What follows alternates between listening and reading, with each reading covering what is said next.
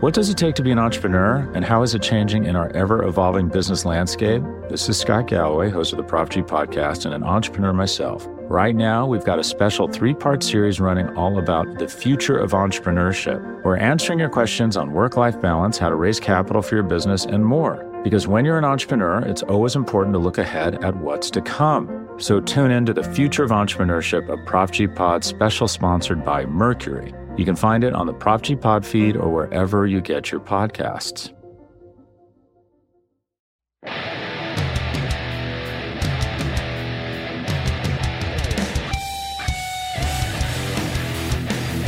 What's going on, everybody, and welcome back to Bear With Me, a Chicago Bears podcast hosted by yours truly, Robert Schmitz, right here on the Windy City Gridiron podcasting channel. And technically, we're coming at you on Friday, April 28th. I'm in New York here with Brandon Robinson over Streamlabs, and we're talking Chicago Bears day one as well as the rest of the draft. Brandon, how you doing this evening? What'd you think of the first day?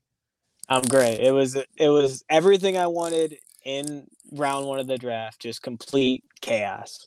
Oh, I mean, chaos. Like immediately started Brandon with Houston trading up to three. And no, not just that, but Detroit trading out to six. I mean, before we got to the Bears pick, what went through your head? What stunned you? What do you think of the moves? I mean, right off the bat, like just the quarterback they selected, like the, the Houston Texans. Like not nothing that was reported said that they were gonna want CJ Stroud. So it's like once they took him, it's like all right, well, what's everybody else gonna do behind them? And it's the Colts just let the Texans trade in front of them again. So it's like any any other team could have traded in front of the Colts and gotten the quarterback, and they just stood back. And the Houston Texans just traded a bunch of future capital to get another really good player in Willie Anderson, but it's just a very questionable move to trade all of that for not a quarterback because they gave up they gave gave up quarterback capital to get him. That's definitely how I felt. And hey, Brandon, I'm taking a lot of shots at Chris Ballard for being I, I don't want to use the word gutless. I've tried to pick synonyms, but he's been he's been a value hunter to the point of frustration. Hey man, kudos to him because he wins this game of chicken. At least I think so, Brandon. That he let Carolina trade up to one, he let Houston trade up to three, he let Houston pick a quarterback at two, and he still got a quarterback that I think is a star in Anthony Richardson. At least a quarterback worth taking and making your potential franchise guy. What do you think of him? I mean, it's it's better to be lucky than good, right? Because say the Titans trade up to three and take Anthony Richardson, are they taking Will Levis, a guy that just dropped to round two? Are they taking him with the fourth overall pick? No way. I, that that is just that that is hard to fathom. But no, I I I, I like Anthony Richardson. I like that they took a shot on him. He's perfect for that offense. You, you saw what Jalen Hurts did. You saw what they were able to build around him, and you can just envision them building that same thing around Anthony Richardson. To me, and like I, I know a lot of people think that the whole Cam Newton comparison is lazy and blah blah blah, but it's like that is the only other guy that has looked the way he he's looked and moved right. the way that he has moved in the NFL. So I think the sky's the limit for him. I'm really, really excited for what he does, um, and excited for what the what the Colts do moving forward to build around him. Same, especially with Shane Steichen coming over from Philadelphia, where you know he's got a little bit of experience with mobile quarterbacks through Jalen Hurts and his work there. It should be fun. But hey, this is a Bears podcast, so let's get to what matters because Brandon, from there, things just got crazier. Devon Witherspoon going at five. Then eh, what is it? Lions, they trade out. Cardinals come back up, right? Now they're at six. They take Paris Johnson, first lineman off the board. Fall to seven. Tyree Wilson, project. We love him right? Would have thought he or would have had him in Chicago if we got the chance. The Bears don't get the chance to test his ankle out, right? Then we're down to eight. Bijan Robinson off the board. Who's there at nine, Brandon? It's Jalen Carter. It's the theoretical dream scenario. What were you thinking when they got there?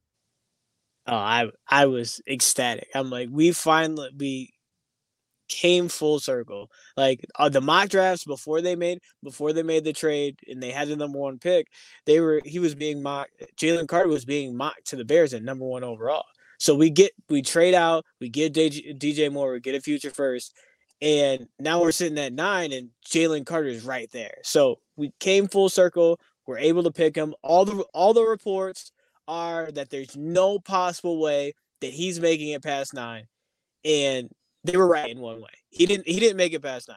The sure. Eagles, the Eagles traded up with the Bears and took Jalen Carter. Well, and I'm sitting there thinking the same thing, Brandon. Like Jalen Carter falls to nine. I'm on a live stream with a bunch of Giants guys, and I'm just sitting there thinking, oh my gosh, the Bears might be about to steal the best player in the draft. And then I see a little notification, right? Uh, right, Brandon? Trade. The Bears have traded the Eagles have come up. It was obvious from Jump Street what was happening, right? Like, did mm-hmm. you think? I think I talked myself into maybe the Eagles came up for Skoronski, but as soon as I saw Jalen Carter's name flash up on the screen, like everything clicked. You know, what did you think afterwards? How quickly did you go into the spin zone versus, I don't know, a realistic feeling that you can walk away with? I mean, I know me and me and you talked about it before the draft. Like, if Jalen Carter was on the board, I was gonna turn into a complete fan. And that's what happened. Like it's like as soon as he was on the board, I became a complete fan. As soon as they passed on him, I became one of the angry fans that not wasn't eh, thinking logically at all. Like not one. Right. Right. But like you, you give you give me time to settle in, and this is what I was thinking prior prior to the draft, prior to be being put in that situation if he actually made it to nine, that would have meant that eight other teams said no, thank you. Right. Like, to, like to, to if you really, really think about that, like you got eight different organizations, very different, that are that are very different. Some equi- equipped to to have them, some maybe not. That they all said no, and so it's like, what really makes Chicago and what what what makes the Bears organization different? Like what right. what what makes them able to bring him in and make it a good situation? Exactly. I mean, I, I, found myself thinking the same thing, Brandon, where after it happened, we'll get to Darnell Wright in a moment. We got plenty to say about him. But after it happened, I suddenly found myself saying, Brandon, what was I thinking? If he had interviewed well, why wouldn't Pete Carroll have wanted him?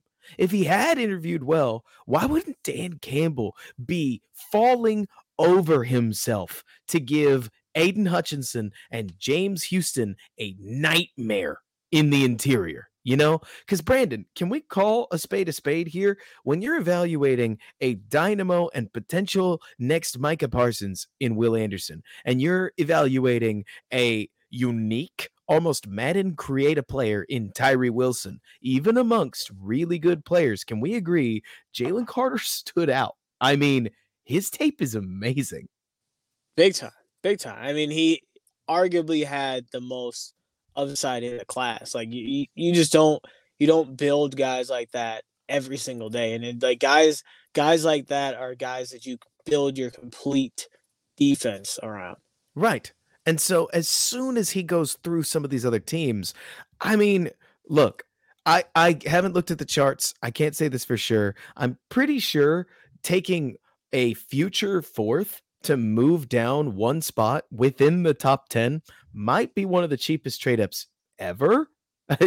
you know what I mean? Mm-hmm. Like the Bears basically scooped a pick for free off of a player that they chose not to take. And in a weird way, Brandon, I think I think I think I feel better knowing that at least we got clarity on whether or not he was on the board. Like we don't have to hear afterwards, right? That he wasn't on the board. We watched them make the choice. You know what I'm saying? Right, right. We don't we don't have to we don't have to hear about any allegedly talk. Allegedly they didn't want him. Allegedly this. Like you, you got you, you got it. Like you were able they were able to to make the decision. He's not for us. He won't fit our organization. We're not at the place in our rebuild to where we can take on that type of guy and think that we're going to be successful in that situation. Right. And I totally get anybody out there saying, well, if Jalen Carter turns into a nightmare, Poles is going to look like an idiot. And, and my honest response would be kind of similar, Brandon, to the Justin Fields thing.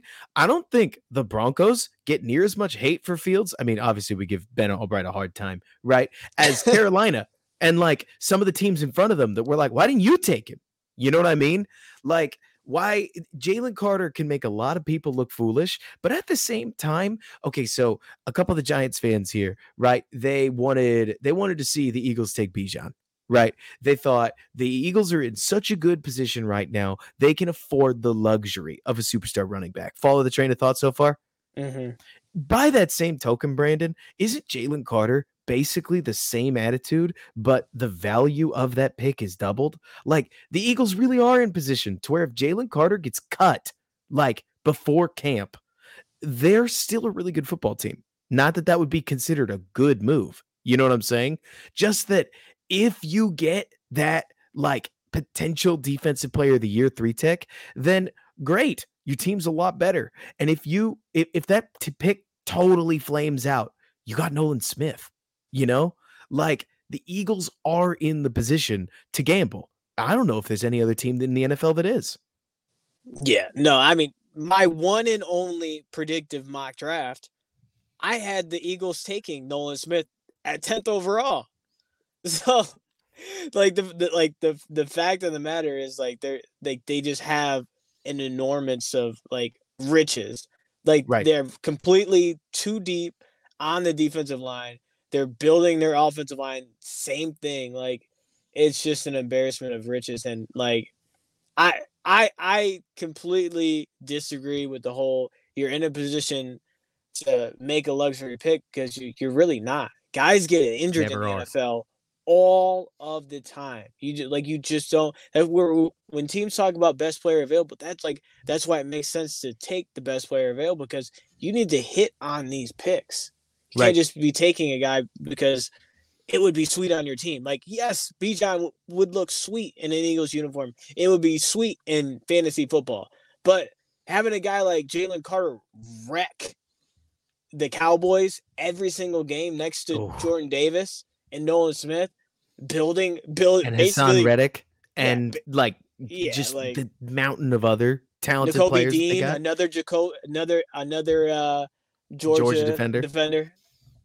Uh, oh yeah, it, would be nasty. But now let's get to the Bears pick. So the Bears technically did what all kinds of big nerds like myself wanted them to do. They trade down, they take a tackle, they take Darnell Wright. I remember I was asked on stream, they were like, Robert, what do you who do you want? I was like, JSN, because I'm a fanboy. What can I say? I love a receiver, right?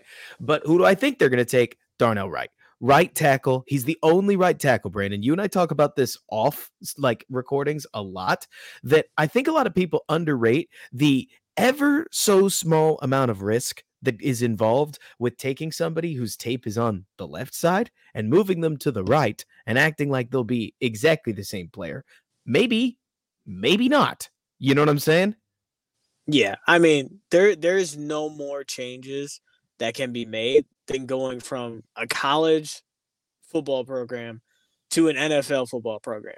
Right. And like the the amount of variables that go into a guy hitting or a guy not hitting and then having a guy switch sides, you're adding another variable, another hill for that guy to climb over. Right. And I'll tell you what, the nice thing about Darnell Wright, so if we went through all the other tackles, look, I'm not about to do the Bears Homer thing where I tell you that secretly Darnell Wright is the best of the best tackles. But I'll tell you what, Brandon, we've been talking a lot, especially like all Bears fans, about how much the Bears value their running game. Let's call a spade a spade. Darnell Wright is powerful, and at the new weight that he's going to play at, because I'm pretty sure, I mean, call me crazy, he looks like he played at 350 in Tennessee. And he looks like he's going to play at around 320 in Tennessee. What are you laughing about?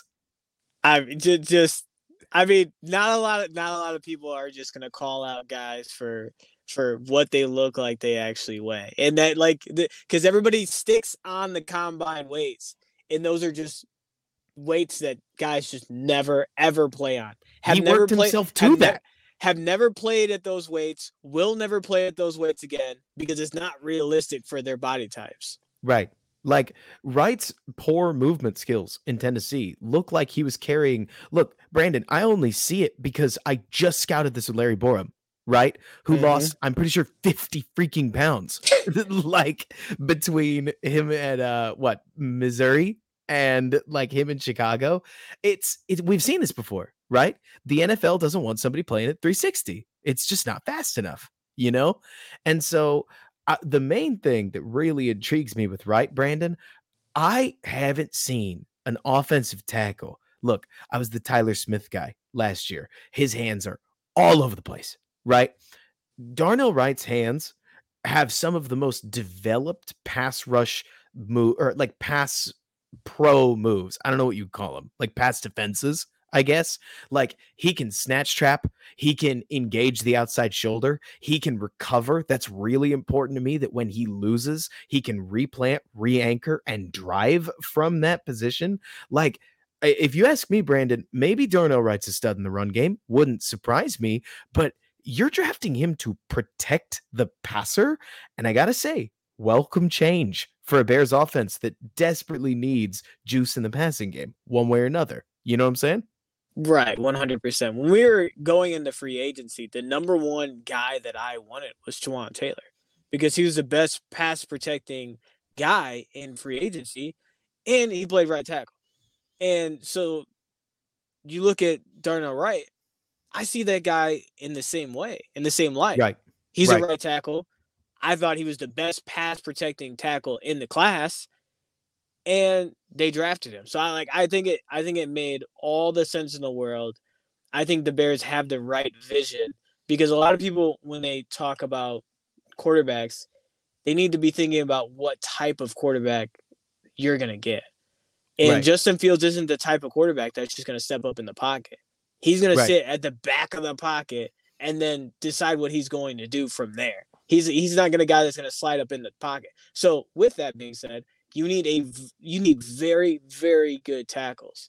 Now, right. Braxton Jones is still a question mark, but getting the best pass protecting right tackle will be very very important for Justin Fields. Absolutely. I mean, Brandon, obviously, okay, so let's be clear. I'm not about to talk about what Darnell Wright's going to do in his first couple days as a Bears rookie, right? Let's talk about what he'll do in the future. The hope would be that Darnell Wright becomes trustworthy enough on the right hand side that you can designate the chipper, whether that's your tight end, whether that's your running back, to help Braxton Jones, right? Because mm-hmm. Braxton wasn't bad with help. The big problem that I know I saw is that whenever they helped Braxton, Borom got destroyed. You know what I'm saying? Mm-hmm. Like y- you can't help both. You only get one chip.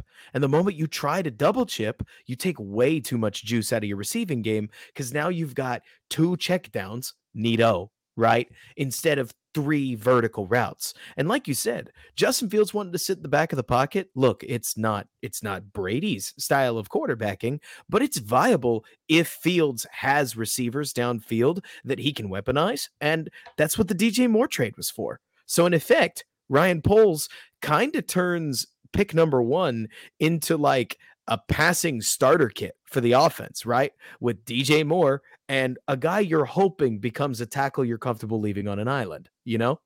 Right, 100%. I mean that that's the whole argument that I feel like has been made for the last 40 I mean 400 days since Ryan Poles became the GM was like right. he needs to help Justin Fields. He needs to help Justin Fields. And I'm I'm I was right there. It's like, what is this? This dude needs to help Justin Fields because, like, I like him, and I think he's had his up and downs, but I think he needed the right opportunity to see what he could truly do with everything around him. Like, right. Same thing with Jalen Hurts, right? You build everything around him, and he flourishes. Now we need to see the same thing happen with Justin, and we've just started to do that. The pieces are just starting to come around Let's see what he can do. And it may take a minute, may take a couple weeks. We mm-hmm. saw the mm-hmm. Lions. They lost nine, they lost eight games out of their first nine, and suddenly it clicked, right? It, this is still a developmental season, not dissimilar to last year, but should be a lot more fun, you know? But obviously a lot's going to depend on day two, but sticking to Darnell Wright real fast. One thing I feel like Poles showed in free agency is that he has a line and he's not willing to overpay for somebody like Mike McGlinchey, who obviously we knew they were rumored on, right? I know I'm giving Poles credit for something that a lot of people on the internet cannot freaking stand. But Brandon, I actually respect that Poles stuck to his guns. He said, I'm not going to pay for Mike McGlinchey. That's terrible value, but I do have to fix the problem, right? It, he didn't just neglect right tackle or say, uh, we'll figure it out with somebody like Wanya Morris that I've been gassing myself up for for two months. He was never going to be ready week one. You didn't even know if he was going to ever be ready, right? Round two tackles have a historically bad hit rate. So the Bears end up with a safe choice that I don't know if he's going to have day one sizzle. I don't know if he's going to have year one sizzle. Look at Evan Neal in New York. Look at all kinds of these rookie tackles. Jonah Williams is on a trade market right now, uh, sort of, because he's not been a great fit in Cincinnati. Overall, this is a pick that I, I not not just I can't complain. I'm very happy with this pick. It needed to happen eventually right? Now the Bears can go take all the positions that I think are frankly more fun, but you needed a tackle like this eventually, and there's not really a better place to get them than the top 16, you know? Right, 100%. I mean, they needed they needed to secure a right tackle at some point, and I love I like the idea of grabbing a guy in free agency if tackle didn't end up working out, but at the same time, like you need we're trying to build for 2024 2025 if you didn't draft a guy right now, then likely you wouldn't have that guy for 2024, 2025 that is solid and young and reaching his full potential. Right. So being able to get that guy now and build and go over go over all those hurdles that he's going to eventually face is a good thing to go over right now. Absolutely, Brandon. Look, I'll use a I hope this metaphor lands. Goodness, I hope this metaphor lands. But I feel like as sports fans, Brandon, it's really common for us to take what's chalk and then get excited about what's chalk, right? Mm-hmm. And, for those who don't know, by chalk, I mean uh, what's expected, what's common, what would be exciting, frankly. And then we get bored with it and we dream up this crazy scenario that maybe if all the stars align, something even cooler would happen, you know? And anybody who I think is disappointed in the Darnell Wright pick, I don't want to say anybody, but Paris Johnson wasn't on the board, right? You're choosing between Darnell Wright and Broderick Jones, a left tackle that has serious issues in his pass pro, built like a brick house, superstar athlete, might end up the best tackle, but Brandon, he might end up the best tackle on another team. It, it, reminds me that there are first round picks. Tell me if this lands like Tremaine Edmunds, right? Where Buffalo did all of the developing for Chicago, got one good year out of him, and lost him to free agency. Right? Mm-hmm. Like everybody's timeline is different. Darnell Wright is still young. He'll be 22 um, a little later this year, I think. So plenty young, right? Not the youngest, but plenty young. Broderick Jones has a good two years of developing before maybe he'll be pretty good. With Darnell Wright, you know what you're getting a pass protector. Proven against somebody like Will Anderson and the rest of pretty stiff SEC competition. I'll tell you if there's one worry, Brandon, it's the attitude thing. I'm sure you've seen what I have those articles of scouts just eviscerating his work ethic, right? But this is the same group that passed on Jalen Carter. So obviously there's something different between Darnell Wright, at least in the interview room, and somebody like Jalen Carter. I am curious what it is, but for now, I I can only trust, or at least Brandon trust that if Darnell Wright really didn't want to work, why would he want to make his appeal to the guy whose introductory press conference included saying, "Get your track shoes on"? You know what I'm saying? yeah, I mean, in listening to Ryan Poles immediately after, like he talked about how hard him and Chris Morgan worked out Darnell Darnell Wright during their their individual workout and he made it seem like it was grueling. And he said every every time he like he expected Darnell Wright to to quit or to not keep pushing, like he had the grit to keep going. And so if he really, really impressed Ryan Poles and Chris Morgan in their individual workouts. Like I don't know why that would be any different in practice. And I mean, Brandon, let's be honest here. We talk a lot about these draft picks. I I know there are a lot of people out there that are like, you're 18, you're an adult. I'm 28. I feel like I'm only starting to find myself over the last like year. You know, everybody obviously operates on a different timeline, but if Darnell Wright Brandon started two years as a 19 and a 20 year old and just didn't have it. And then he switched to right tackle, recognized that that was a demotion, and it just clicked in his head. That's a very human story, you know, normal, even. Not that I'm trying to build the case that Darnell Wright's going to be a Hall of Famer, but you know what I'm saying? Like things can change. And if you, the, the worst person to ask about it is going to be Tennessee coaches, right? Because they're upset that their five star wasn't a stud, you know? Right. Yeah. I mean, I've I've been around 18 and 19 year old college offensive linemen. Like I literally have run scout cards for those exact kids. Like I know how immature those kids can be. Like pain painfully immature. Painfully. The like the the wor- the worst kind of kids you want to be around. But it's just like I was probably just like those kids. Eventually those guys mature into the men that they will eventually be. And so it's like not everybody matures at the same timeline as as the next guy. As long as they mature, as long as they show they're willing to mature, that's all that matters. That's how I feel. And plus, Brandon, just in case Darnell needed any more motivation, every every positive pass block that he has against James Houston, Aidan Hutchinson, Preston Smith, that all builds towards an $120 million payday in three years, you know? Like, I know there are le- plenty of people that are like, money shouldn't be your motivator, but Brandon, that's a lot of money. yeah, that's that's not the world we live in. Money is money is the motivator nine times out of ten when it comes to big decisions. That's just oh, yeah. the world we live in. Absolutely. Hey, we're going to take a quick break so that we can get some ad reads in. But Brandon, after that, you and I are going to come back. Let's talk the rest of the NFC North and the rest of draft day one. We'll see you on the other side. What does it take to be an entrepreneur, and how is it changing in our ever evolving business landscape? This is Scott Galloway, host of the Prop G podcast, and an entrepreneur myself. Right now, we've got a special three part series running all about the future of entrepreneurship. We're answering your questions on work life balance, how to raise capital for your business, and more. Because when you're an entrepreneur, it's always important to look ahead at what's to come. So tune in to the future of entrepreneurship, a Prop G pod special sponsored by Mercury. You can find it on the Prop G Pod feed or wherever you get your podcasts.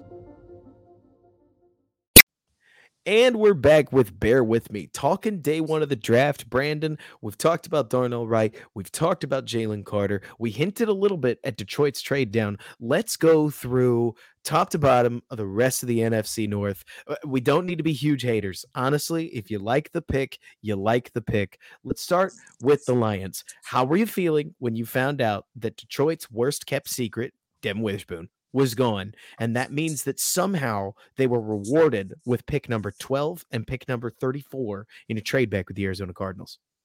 I was excited. I was very excited because that meant, or at least I thought that meant, that Jalen Carter or Tyree Wilson wasn't going to wreck Justin Fields' life for the next couple years. So I was excited excited about that. I didn't care didn't care about the second round pick. Could could not have cared less.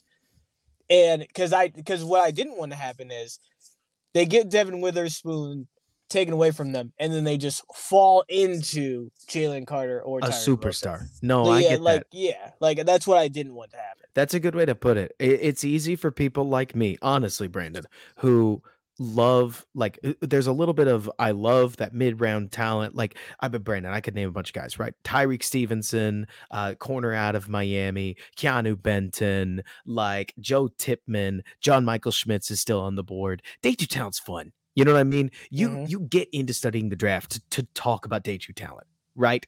And so the the fact that they got pick number 34, I was like, "Oh, you've got to be kidding me." But you're right.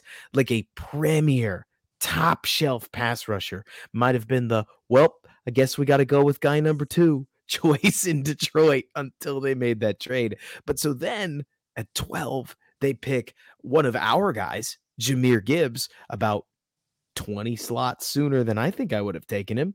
And then they follow it up with Jack Campbell out of Iowa.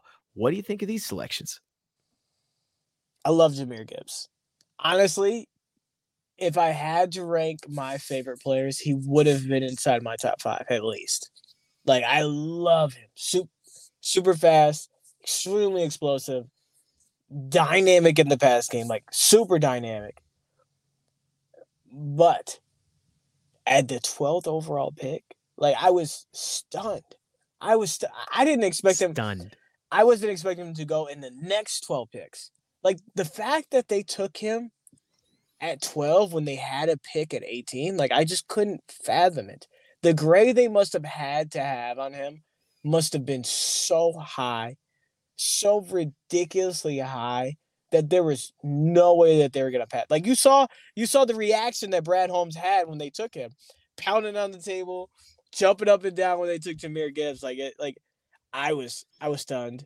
Like they, they must have, they must have had in their idea that they were for sure gonna take him at 18 after they took Devon Witherspoon. Right. I mean, they must have. And I'll tell you, Brandon, I feel really weird about this one. I'm in the same place as you. I love Jahmyr Gibbs. I've put out so many tweets talking about visions of Justin Fields and Jahmyr Gibbs in the same backfield, right? Like, this is a guy who I think is electric. Call him a running back, call him what you want. This guy's a weapon with a capital W, right?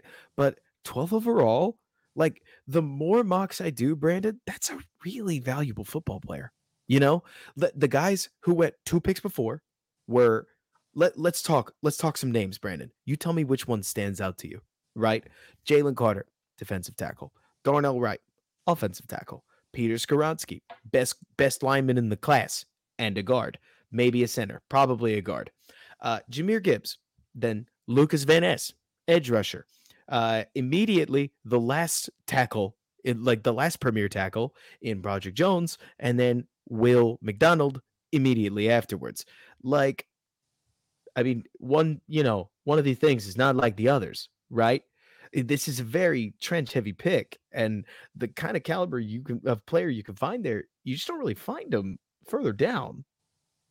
Right. Yeah. I mean, you're, you're talking about guys that are getting paid 15 plus million dollars at their position, like all of them. For being All of them. fine, Yeah, for Like- being aver- average football players. And then you look at running back. None of them are getting paid $15 million. The best ones are not getting paid that. no. So, Austin Ekeler, one of the best ones, can't figure out how to get paid. yeah. Like, it's I.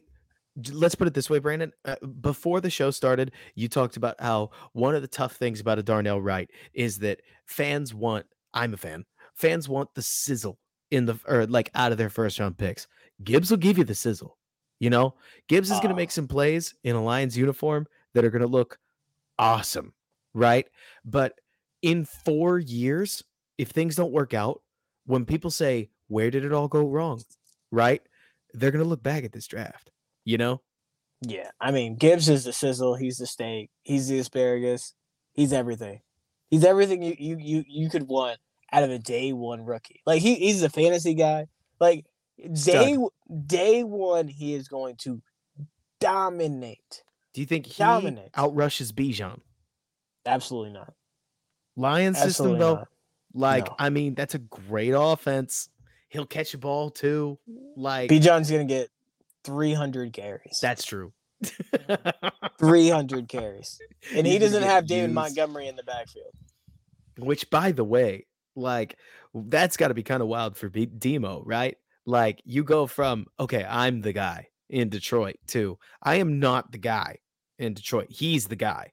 I am the second guy.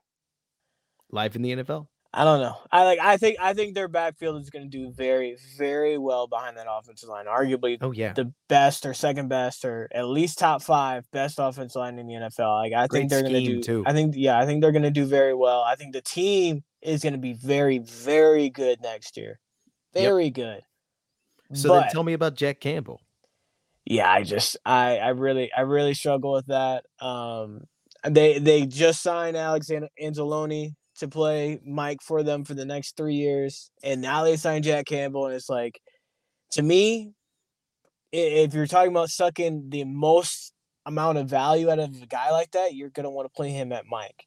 So it's like one of these guys has to play Will now. You're either playing you're either playing the guy that you paid at Will to to play Will, or you're paying the guy that you just drafted in the first round to play Will. So it's like I, I just I don't understand. Um I don't agree with paying or drafting linebackers very, very highly highly, including Tremaine Edmunds. Um so it's just it's a very puzzling pick. I wasn't incredibly high on Jack Campbell. I thought first round would have been anywhere would have been an extreme reach. At 18, I just I, I can't understand it at all. Um yeah, this this seems like like it seems like Dan Campbell put his stamp of approval on that pick. Like that was one hundred percent a Dan Campbell pick. Like he's like, 100%. I get one, I get one guy, that's my guy. And I mean, I listened to Dan talk at the combine. He talked about how there are some guys that you just get in a room with them and you just click, right? And does Dan Campbell from Iowa, middle linebacker, probably seems like he's one of those rare, like still eats nails for breakfast, right? Brandon Trenton Simpson does not eat nails for breakfast. Jack Campbell eats nails for breakfast. You know what I mean? I I look at him, crazy athlete, like violent hitter. There are so many cool things that he might do. But Brandon, linebackers struggle to transition all the time. Like, it shouldn't be that bad in Detroit. They got a good team around them. But like you're saying, I mean, 18, none of the receivers had gotten taken yet. You know, like that doesn't make receiver automatically a more valuable pick. But I mean, there are tons of these guys that, again, you used the what are people like them getting paid right? And while yeah, Tremaine Edmunds is getting a huge deal. Yeah, Roquan Smith is getting a huge deal. Even that's massive expectations for a rookie rookie linebacker, right? Like you never know when you've got the next Patrick Queen on your hands, and suddenly that investment is upside down, right? Like this is the only place. I know I'm about to say something a little ridiculous, so forgive me, Brandon. But if you told me that part of why Ryan Poles spent $24 million a year this offseason on linebackers was so that he could avoid having his head coach looking over his shoulder, breathing into his ear, wanting to draft a linebacker in a situation exactly like this. I actually get it, you know, because at least one's just money. Pick 18 is a huge investment. Yeah, I it's it's massive. Massive. Like imagine imagine what you could get. Roquan went for a second round pick. Roquan went for a second round pick and money. He went for pick 53. There is no, I'll tell you right now, there is 0.0001% chance Jack Campbell's ever close to as good as Roquan. I think be. that's fair. Like, there's just no shot. And he went 18? Mm-hmm. 18? I just I, I can't I can't fathom it. Um, I hope they take Will Levis next because I just want I just want this whole entire. I just want it to be the Lions Fest now. They like they caught they got caught gambling in in that whole scandal. Now this, like I just hope it keeps piling. Pile, pile more, please. The, my whole life, uh, for uh, sorry for any Lions fans to check in on this, it has been unique, unique ways to squander advantages in Detroit, you know? And this this feels I'm almost I, I feel kind of bad, Brandon, just because the Lions were becoming an outstandingly fun team to watch. The offense is going to remain an outstandingly fun team to watch. No corner amidst all the good corners falling. You know what I mean? That's the thing, Brandon. like 12 could have been um again, let's reach, right? 12 could have been Bryan Bresee and now you get a stud on the interior, Calijah Kancey, right? You could have you could have had a stud one gap like penetrating three tech to pair with two speed dynamos on the edge. Okay, so now your D line is nasty, right? And we're gonna up that by adding Deonte Banks to that Aaron Glenn defense. You've got a recipe for pretty nightmarish game plans, especially Brandon, because Ben Johnson's offense is going to score like crazy on you. You know what I'm saying? Mm-hmm. But but that's not what we're looking at. no, no. I mean, you talk, you talk, you talk about the peaks, and you talk about sustained success. Like looking at the Eagles, like they're building something that's going to be sustained success. You look at what the Lions just did; those picks might benefit them year one, but they don't benefit sustained sustained success. They don't build towards that at all. No. It's anyways, we'll get off it. Let's talk about everybody's least favorite topic, the Packers. So they pick Lucas Van Ness, who I'll tell you, Brandon, objectively, I think is one of the most interesting projects of the draft. But can I be honest, Brandon? I hate, I hate the Packers picking him like for the Packers because they're going to play him at D end, and I think he's most interesting at three tech. You know, like I, I to me at least, this looks like they want him to come in and pick up right where Preston Smith would have left off. Right, like a big pocket collapsing defensive end that defends hard against the run, and they're basically going to say, "Do what you did at Iowa full time," and that's great. But eventually, it's tougher than that. You know, you got to have more than one pass rush move if you're going to succeed in the NFL. Pick 13, another huge investment, right? If you wanted that, you could have had Myles Murphy. If you wanted that, you could have had, uh, if you wanted something else, you could have had Nolan Smith. I don't know. I don't know. What do you think of the pick? Because I look at this and I'm like, if you're going to play him at three tech, I get wanting him high because three techs are hard to find, right? But if you just wanted like a run stuffing, pocket pressing defensive end, come on. Can't we do more? Yeah, I I knew the Packers would be high on him because he fits perfectly with the type of guys they like. Big, extremely, extremely athletic, but like just like I think you put that perfectly. Like he's not going to play three tech there. They drafted Devonte Wyatt, who we both loved last year to play three yeah. tech. I like I really struggle to see what exactly he's gonna do. Like, I mean, you're gonna put him opposite Rashan, Rashan Gary, and they're gonna try to just pile drive the the pocket, I guess. Like, I think his best position was at three tech. I thought if the Bears were gonna draft him, I hope they had the idea yeah. right of playing him at three tech. But now you take that away from him, I think his ceiling is just not as high there we're reaching a little further down the board for this comparison, Brandon, but I feel like they took Lucas Van Ness with pick 13 and they're going to ask him to be Zach Harrison at Ohio State. You know, like they're going to ask him to be a long armed, like hold the edge and set up our other guy. And maybe one day you'll be good too. You know, it just, I hate the role for him because this is a guy who's, uh, look, I get it, Brandon. Everybody says they don't read the internet. They read the internet, right? Like this is a triumphant moment for Lucas Van Ness. His dreams are coming true. Good for him. Uh, he's a guy who's taken a lot of heat on the internet for being quote overrated. This is not going to help him. You know? No, not not. I mean, not at all. Um, but at the same time, I will I will say, a guy a guy like that has all the upside in the world, all right. the all the potential in the world. Better to, pick than the Lions picks.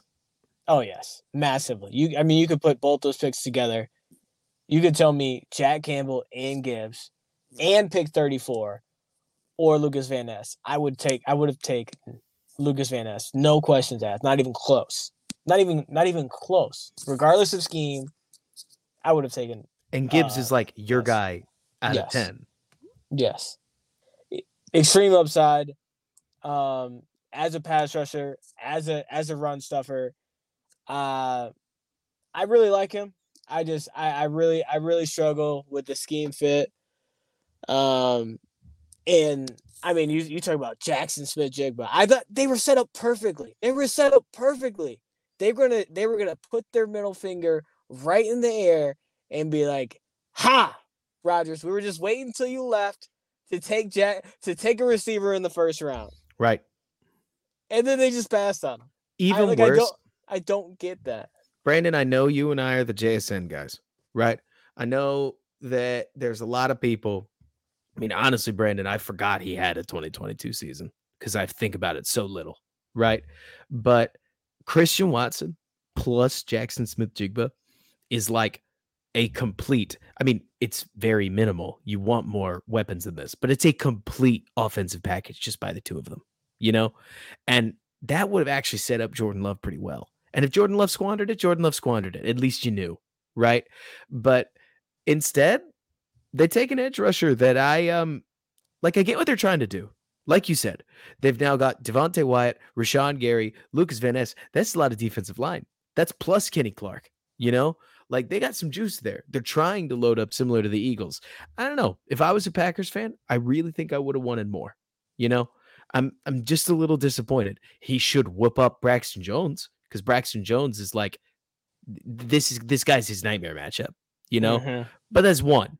Like you ideally you throw a chip at him or you tell Fields to run away from him because what's he gonna do? But there's one more pick we got to talk about, and that's Kwesi's Vikings taking Jordan Addison. Now, first of all, I guess I'm glad that all the other receivers got taken first because that run from 20 to 23 was pretty wild, don't you think? Mm-hmm. Yeah, I, I mean, uh, it's, it's I would, and, I, and I'm glad it happened honestly because I thought this receiver class took way too much flack, and it just so happened that the best four, in my opinion, the best four receivers, they all went in order, right? Yeah, like, like they, they all went they all went in order, of it like ex- exactly how I envisioned that they would be ranked. Same. It just so happens that one of them went to the Vikings, which which kind of sucks. But I, I think I think it was the perfect fit. I mean, you put Jordan Addison opposite of Justin Jefferson, and like that, that's a big problem. It's that nasty. is a that is a big problem because when you think about rolling coverages towards a receiver, you think about the other side, what kind of dude that you want? You want that type of dude that can get open vertically and not just open vertically in your all stretch of defense, but I can't actually get open because right. corners in the NFL can actually run. If you can just run, you can't do much. Jordan Addison gets open with his speed and acceleration and his quickness and especially his route running. Right. His route running deep is what makes him special having that opposite of Justin Jefferson is going to open everything for that offense. I thought it was a fantastic pick by the Vikings. I know I know this is a free and easy comparison to make Brandon, but I envision that they're hoping they the Vikings are hoping to kindle similar magic with the Hockenson, Addison, Jefferson group of re- uh, like receiving targets as the Eagles were able to do with Dallas Goedert amidst um, DeVonta Smith and AJ Brown. You know what I'm saying? Like mm-hmm. you've got your big throw it to me literally whenever you want to target. You've got your f- high foot frequency separator and you've got your tight end that's a little bit of a do it all guy and can catch the ball a lot better than most. Uh, we'll see if it works. I mean, Jalen Hurts is the engine that makes a lot of things go. Kirk Cousins isn't quite that guy, but you're building an affordable receiving core for whatever future quarterback investment the Vikings make. And kudos to them like this is sweet. I am personally really happy Quentin Johnston didn't make it there because I thought that the real danger. I think Addison's awesome, but if you got a an X receiver that allows Justin Jefferson to move wherever you want to move him. And you know, Quentin Johnston is still a threat at any spot. Because remember, everybody, like Jefferson, yes, he can play X receiver, but if you're able to move him along the line as a Z receiver, if you're able to use him as a slot receiver, he gets a lot of value out of that kind of thing. And so you need an X receiver for the formation to be valid, right, Brandon? Am I getting that right? Like 100%. somebody has to play mm-hmm. on the mm-hmm. line. And so mm-hmm. Johnston and Jefferson, like theoretically, could exist on the field together 100% of the time. And it's not that Addison can't play on the line of scrimmage, but Brandon, I got to say, he's 175 pounds. Like, if he's not DeVonta Smith, who's a freaking star, right? He could get beat up by the Christian Gonzalez's and the other corners that are at his level or better. You know what I'm saying? It's that's not me trying to be too much of a Bears fan. I love Jordan Addison. It's more like you're still talking about an exception scenario from a uh, from a height weight like perspective at receiver in the NFL. And that does make me wonder about how this pick's going to work going forward. Because how many times is this kind of body type going to succeed in the NFL? And it makes me, I guess, as a Bears fan, glad that it worked out that way. But I, it, I like the pick, this one, the most out of all the division by quite a ways. Yeah, yeah. I mean, I, I'm I'm a lot higher on Jordan Addison. Um, I think where they want to go as a team I think this fits very well. I think they're going to spread it out a lot, a lot more. I think they're going to run a lot more 11 personnel. Um, obviously, they need to find a, another receiver. It would be ideal if they found an X receiver and then put Jordan Justin Jefferson in the slot and moved him and Jordan Addison back and forth between the slot and SZ. I think that would work perfectly. Um, but yeah, I, it's an explosive weapon for the Vikings. I know a lot of people talk about them drafting a quarterback, but like they're they're not taking their like their foot off the gas at all. Like they got Marcus Davenport on a one year prove it deal. Like this is a team that's trying to win right now. But and they're also, going to compete for the division. Oh, they're going to, Brandon, but they're also hedging their bet. I mean, if memory serves, Kirk Cousins is on a one year deal too, right? Yes. They're ready to move on if at any point it doesn't work. But I love this kind of thing. I've been saying the same thing about Chicago, Brandon. So I have to say the same thing about uh, the Vikings and what they're doing in Minnesota. The best part about drafting a receiver before you draft the quarterback is that Kevin O'Connell, Jordan Addison, Justin Jefferson, TJ Hockenson, they can all gel as a receiving unit so that mm-hmm. whenever a rookie quarterback comes in, honestly, as much as I know everybody wants the rookie to be the leader, why do you want that? right? Yeah. W- what does a 22 year old have to bring positively to an NFL offense? Right. Much better for the receivers and the offensive coordinator and the rest of the staff to have everything worked out and make him a football thrower, like a, a living jugs machine for a little while until he starts to pick up the nuances of NFL defenses and starts to fix problems that they create. You know what I'm saying? Right. One one hundred percent. One hundred percent. You wanna you wanna build the foundation ideally build the foundation, and then throw the quarterback in there, and then build even more around him, not Absolutely. the other way around. I'll tell you now, segueing a little bit so that we can talk just a smidge about the rest of the draft. I am pretty excited that Poles was able to read the tea leaves correctly because seeing Darnell Wright immediately kick off a run on offensive linemen was kind of nice to be on the other side of it. Obviously, the Bears didn't take the first one, but they read that they they needed to take one now and that there was a too far. Did you think everybody was going to be on by 14?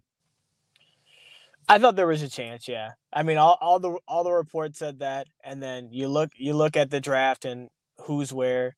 Like you had the Titans at eleven, you had the Patriots right after that, you had the Packers who had a chance of taking someone, you had the Jets, you had the Steelers who had who had talks about trading up for with the Bears to go get a tackle. They traded up and they got a tackle. Like there was there was just so many suitors that would have been perfect to take an offensive tackle. And they asked Poles about that after, and he said, "Yeah, we had we had an option on the table to dra- to trade back further, but we really wanted Darnell Wright because he was our number one tackle. So there was no way we could lose him." It reminds me of the Kyler Gordon conversation, Brandon, right? Where Poles will earnestly tell us what it, things look like on their draft board. And hey, if they had him number one, why pass on it? Now, giving you the floor for a little bit, any draft picks that particularly appealed to you that you went, yes, yes. Will McDonald was a guy that really stuck out to me because a lot of people, a lot of people were projecting him in the second round. I looked at him. I looked at the bend. I looked at the speed and looked at the length, and I'm like, this dude, the sky is the limit. The like the the the sky is the limit on a type of dude like this. Like the the type of pass rushing ability that he will be able to create in the NFL, like, is extremely, extremely valuable. Seeing the NFL value him that highly is it's it's really nice. Like b- being able being able to see that is really nice. And I think he went to a perfect spot in the Jets. I think they're trying to build a really nice pass rush, and he's gonna help with that immediately. You like you have that you have that type of bend, you're you're gonna be able to contribute immediately, even if it's just third down. Like that that's gonna make a huge con- contribution year one. Oh, I mean, watching more and more college tape, Brandon, it became clear to me just how hard it is to pressure the passer without bend. You know, because Mhm. what I think what I think is forgotten about people talk about bend and Brandon until I really saw it. So I'm going to try to crystallize it as best as I can. Uh, I took it very literally, right? That bending the edge implies flexibility, implies getting pushed over and turning the edge anyways. But what nobody tells you out loud, Brandon, is that the bendier you are, the faster you turn the corner, meaning the less distance you have to clear the tackle by, right? Mm-hmm. That's the core. Like quarterbacks don't hold the ball forever, right? Like that kind of bend, like we see with FAU, who got picked at the very end of the first round, right? Like there's a reason Myles Murphy got to 28 and Will McDonald got picked at 15. Will Will McDonald be the be the player that Myles Murphy will be? Brandon, I don't know. Like Myles Murphy is a much more prototypical frame in the NFL, right? Where you say at least you got a run defender. You know, maybe he won't be worth pick 128, but he'll be a good player that pressure or that like pushes the pocket. But with Will McDonald, dude dominated the Senior Bowl one on ones. I mean, dominated the Senior Bowl one on ones. He has some reps at, at Iowa State that'll drop your jaw when you see just how agile this guy is. It remains to be seen whether he's stout enough to play in the run game, but he's always weighed higher than I anticipated he would. I'm intrigued, if nothing else. Even if Brandon, I think that the Jets got hosed out of a tackle and had to kind of find a plan B real fast. Right. I mean, eh, and that's I mean, that's why I think it's smart to. That's I mean the the one thing that you don't want to see is a team trading up before you- you're about to take a guy and take your guy, and then you just stick with the plan. So the one thing you didn't want to see them do is draft Anton Harrison. Right. And while while I liked Anton Harrison, it's just like it's a completely backwards idea. Like you pick. want yeah, you want to you want to draft the best player available. So it, it looks like that's what they did. Oh, our tackle went. Okay, so now next best player available just happens to be an edge. Do they Right. need edge help? Probably isn't an immediate need. No, not at all. But I mean, Brandon, that's the most complicated piece of this. It- look, we're Bears fans. So, first of all, the first round is pretty new to us. You know what I'm saying? But the uh, when you really look at the broader picture, you can't really draft with like next year exclusively in mind.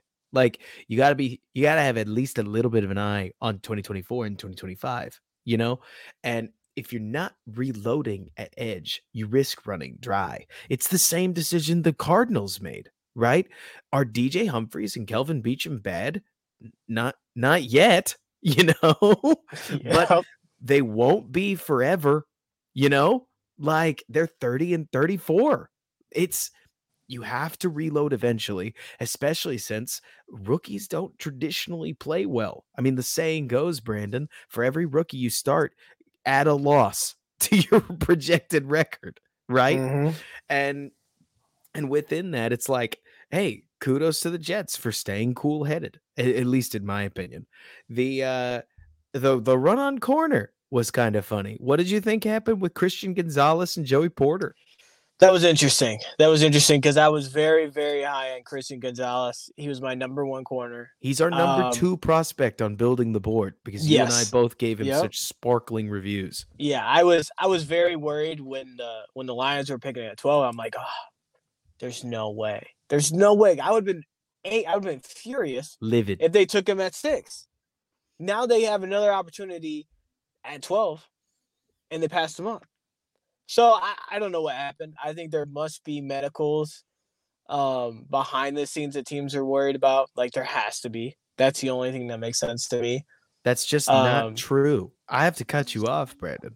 You and I talked about this. Like, okay, so one thing I think is so interesting about football, Brandon, is that I have become a believer that football coaches can spend so much time around each other that they forget what matters within the like the grand scale of football and that that's part of why sometimes we can glean more analysis than we realize from guys who specialize in fantasy football and don't know a doggone thing about X's and O's. Following so far? Mm-hmm. within that, you mentioned, Brandon, you talked to me about this that if Christian Gonzalez and a guy like Joey Porter were going to have a knock on him, it's that a defensive head coach was going to sit in the war room and say, You put that guy on the field, and they're going to run at his side every dad gum play, and we are going to get killed out there. That's your plan. And you're probably over focusing on, I don't want to call it minor because a defensive coach is going to jump down my throat, but you're focusing on the less important part of playing corner, right? But I I got the impression it really matters because the guys that got drafted higher, they play in the run game. Like it's not like we saw Julius Brents or something that's a little more obvious, but guys like Deonte Banks, guys like Witherspoon, guys like uh, even Emmanuel Forbes at 160, like gonna blow away in the wind, like they come downhill and they hit. Like, do you think that has anything to do with it? It, it has to do a, a little bit with it. I mean, you you include scheme fit, it has it has to do at least a little bit. There there like there's no way. There's no way. Because I mean, Joey Porter Jr. is another dude I really liked. Really Because- liked. At the end of the day, like the coverage ability is like massive. Massive. Outstanding. I mean, Brandon, I would argue just to, to boost this up, he's one of the best natural zone thinkers that I've seen at his size. Like he he gets zone coverage and drops and route packages. He sees it all. It's so cool. You know what I mean? Mm-hmm. And at that size, like that Yeah. size, that length, like and then in another world, like he might have been playing the end, because like that that that is the type of like that is the type of length that he had. Like his dad played outside linebacker. Right. Probably thought he was going to be doing the same thing, but no, he's like he's a corner. Yeah, exactly. I mean, it's it's bizarre, but part of me thinks that I mean, you got to remember Brandon, they're in these interviews, right? So eventually you're going to have a defensive coach that asks him straight to his face like, "Why aren't you more involved in the run game?" And what's he going to say? Right? It's not like he thinks he's doing it. You got- you have to imagine that he's not. I don't know. The guys you've coached, when they don't want to get involved in the run game, what would they say if you asked them to get more involved in the run game? I tried, coach. I tried. I did. He blocked me. No, it- it's it's funny. It's funny we talked about this because our first game of the season, we were playing against a really, really big wide receiver, and he was bullying our DBs, bullying our DBs, and he was driving me nuts. You guys, you guys got to get off this block. You guys got to get off the block. And immediately after the season, he had like 30 D1 offers and ended up transferring to an SEC school. you were like, oh, okay. Was like, Okay. all right, all right. I guess it's fine that you guys didn't get off that guy. That block." one's fine. Anything else in the draft you want to talk through? It was a fun night. I mean, tons of trades, surprisingly weird little trades too. Tons of little moves up two to three slots. I mean, we gotta talk about Will Levis. Got it. We like we we have to talk about like all like there was so much steam on him going to two. Is like uh the Texans have him as QB two, blah blah blah. Is he gonna go to four? Like, is he gonna go? The, do the Titans like him? Like, there were so many reports. There were so many reports, and I I come back to like, I think we all got duped. I think it was I think it was all one hundred percent agency driven that his agency drove him to be talked about constantly among the media. And at the end of the day, the NFL teams were just looking at looking at each other, not willing to blink.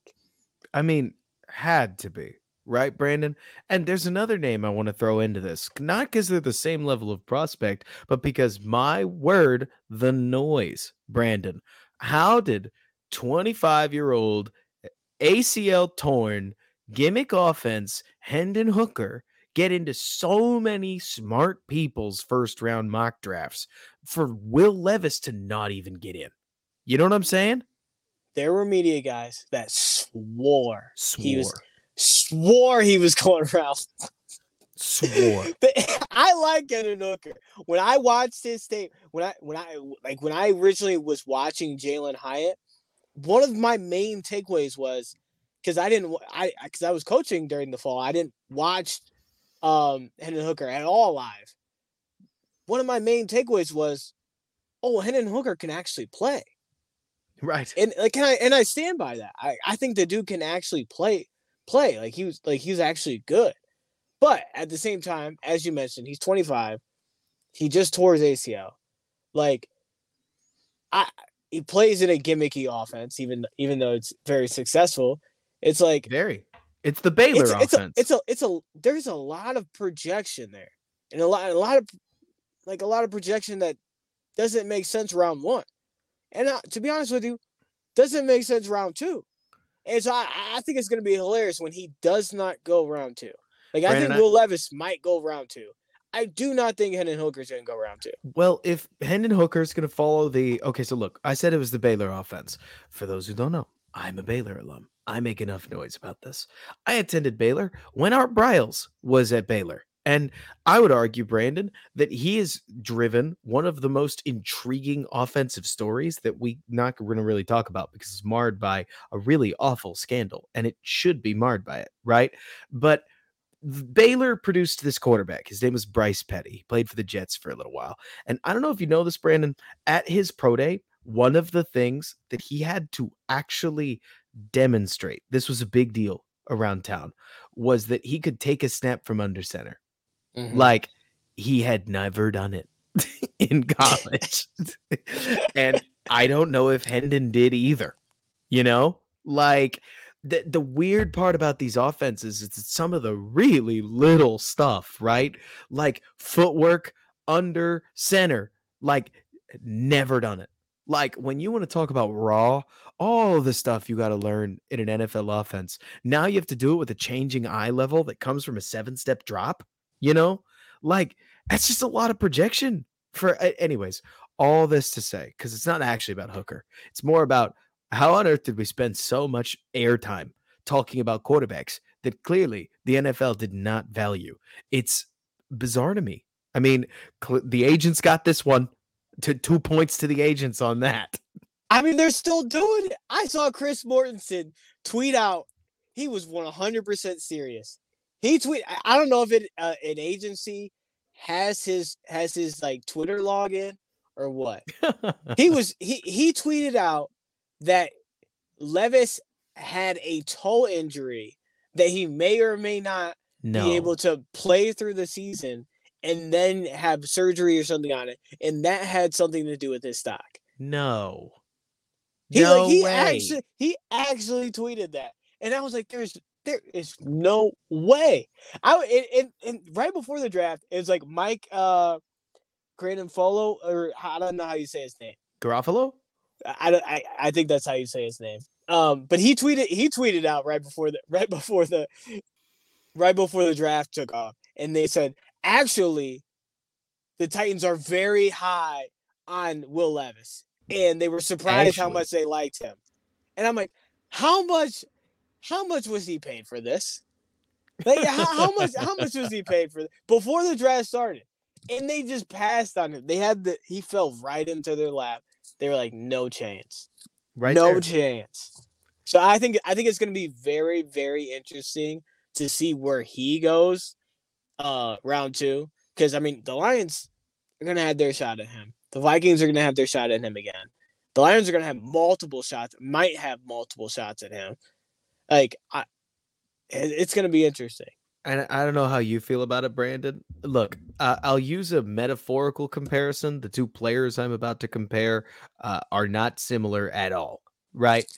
Watching Will Levis's tape makes me feel a very similar way to when I watched Mac Jones's tape back in the day, where I'm like, everybody hates this guy. I get, I get why people like him. You know what I mean? Quick release, little bit of mobility, like r- does go through his reads, comes from an Jacked. SEC program, jacked, got battered, like with next to nothing around him. I would have expected better from Will Levis. The tape is not clean. I'm not going to bet for him necessarily as a top 10 pick. I'm just saying you can see that he can play a little bit, you know? And suddenly he's becoming a value pick You know what I mean? I was I was Like- just, I was just about to say that because I mean the, the Lions, they didn't walk into the draft with the 34th pick. Now No. they ha- now they now they have it. They were given it. Now they did trade back and draft a running back, but they were given that pick. They might think about it in some aspect as a luxury pick, and think that they can draft Levis, and it'll be a luxury to have him on the team. Oh yeah. And I mean, it'd be hilarious because the only pro comp I think makes any sense, Brandon, when you include the story and all that is is Jay, right? Like Jay Cutler, if that's not clear enough. Like It wasn't actually. SEC, SEC program, monster arm, got battered his whole college career, right? And had to learn everything ground up back at the NFL. Like I I'm not saying that the Levis and him are one to one exactly, but it's funny to see that story repeat itself. And if that guy goes to Detroit, finds it a little bit, I mean, for crying out loud, he may end up just like Jay, where he has his couple years where he's a stud and then gets traded for one reason or another. Who knows? Who knows? The, N- the NFL is truly more cyclical than I think we realize sometimes. But overall, I mean, if we were going to go through final thoughts, Brandon, good day for the Bears. Good day for Lamar Jackson. Uh, Lamar's day, a little Great more noisy. Yeah, great day for Lamar. Like sweet receiver and millions of dollars. I think this is one of those days that nobody's gonna. Okay, Brandon, I'll say this: nobody's gonna look back and remember picking Darnell Wright and be like, "Hot dang, Ryan Poles really, really nailed it with that Darnell Wright selection." You know, but the way he managed the number one overall pick, I mean, look at what Houston just did. Like, it's. I think he got a ton of resources out of it. And despite whatever went up on Panthers.com, I do find it hard to believe that there was some crazy, massive, super dream trade up that a 2025 second round pick really pushed over the edge, right? Like it maybe, I don't know. I'm willing to accept a little bit of homeritis here, but I've been dealing with what Ryan Pace has done for years, which is, first of all, not having first round picks, but then as soon as we get one, trading up for a position that you just don't need to take where you took it, right? Trading up for a running back, trading up for Cole. Oh, we didn't trade up for Cole Kmet, but instead, Ryan Poles seems to be operating with a plan in place, and uh, that feels really fresh. So tomorrow, I'm looking forward to more of the same. Maybe Keanu Benton falls. Maybe he doesn't. At this rate, there's enough talent on the board. Wouldn't surprise me if the Bears get their shot at Joe Tippmann, who I think is a really interesting guard or center backup interior offensive lineman, since all three of the Bears' interior offensive linemen have an injury issue, right? Like yes. the Bears have the opportunity to stack quality depth to start getting people in. I mean, obviously they need some defensive linemen because they're, you know, they don't even really have any starters. Sorry, guys. Um, but there's like the Bears are operating with a plan in place. It feels fresh. It may not always, it may not all be done. And for all I know, the Bears may trade down at one of their slots. 64 could easily turn into 80 and like what 120, 150 something. You know what I mean? Like Mhm. the kind of the kind of player that literally Joe Schoen and the Giants did not value. They thought I will give that up to go get um oh my gosh, Deonte Banks. But to the Bears, that's a special teamer that they do not have right now. You know, Brandon? Like that that goes understated. The, the one thing Ryan Pace did so badly was he left so many rookie contracts off the roster that when Ryan Poles takes over, not only do they not have starters, they don't have depth either, right? And it's nice to see that the Bears have 10 picks. Maybe they'll add more, but good day overall. What'd you think? One hundred percent. I, I, the, the double I would say that the that the Bears hit combined with the chaos of round one made for the perfect, perfect television for today as a Bears fan, and I'm glad, I'm happy, and I'm excited for day two because there's so much talent that no one said that everyone said there's no way that guy, no way Matthew Bergeron's gonna be available no no way Addie's gonna be available round two. Like there's so much talent on the board for round two. There's going to be plenty of talent on the board when Ryan Poles picks. Who knows? He might he might even trade up. I think it gives them all the opportunities to do whatever they want. Can't wait, man. Can't wait. Because there's some of these players, I'll tell you what, that uh like Adetomiwa Adebawore, as bothered as I am by some of his film, you take him at 53. Ah, yeah. You know what I mean? Yes. Like the value completely changes when you get a player like that at the ideal mark because it wouldn't surprise me if had told me Adetomiwa Adebawore go. Anyways, that's a show for another time. This podcast has gone on long enough. Bears fans, thank you so much for listening. Thanks for hanging out. Hopefully, we made your commute or both of your commutes a little bit easier. Can't wait to break down the rest of the draft as it happens. And until next time, Brandon, where can folks find you online? At B Rob NFL. There you go. We will talk to you next time. See ya. Thanks for bearing down with me. Yes, it's two in the morning.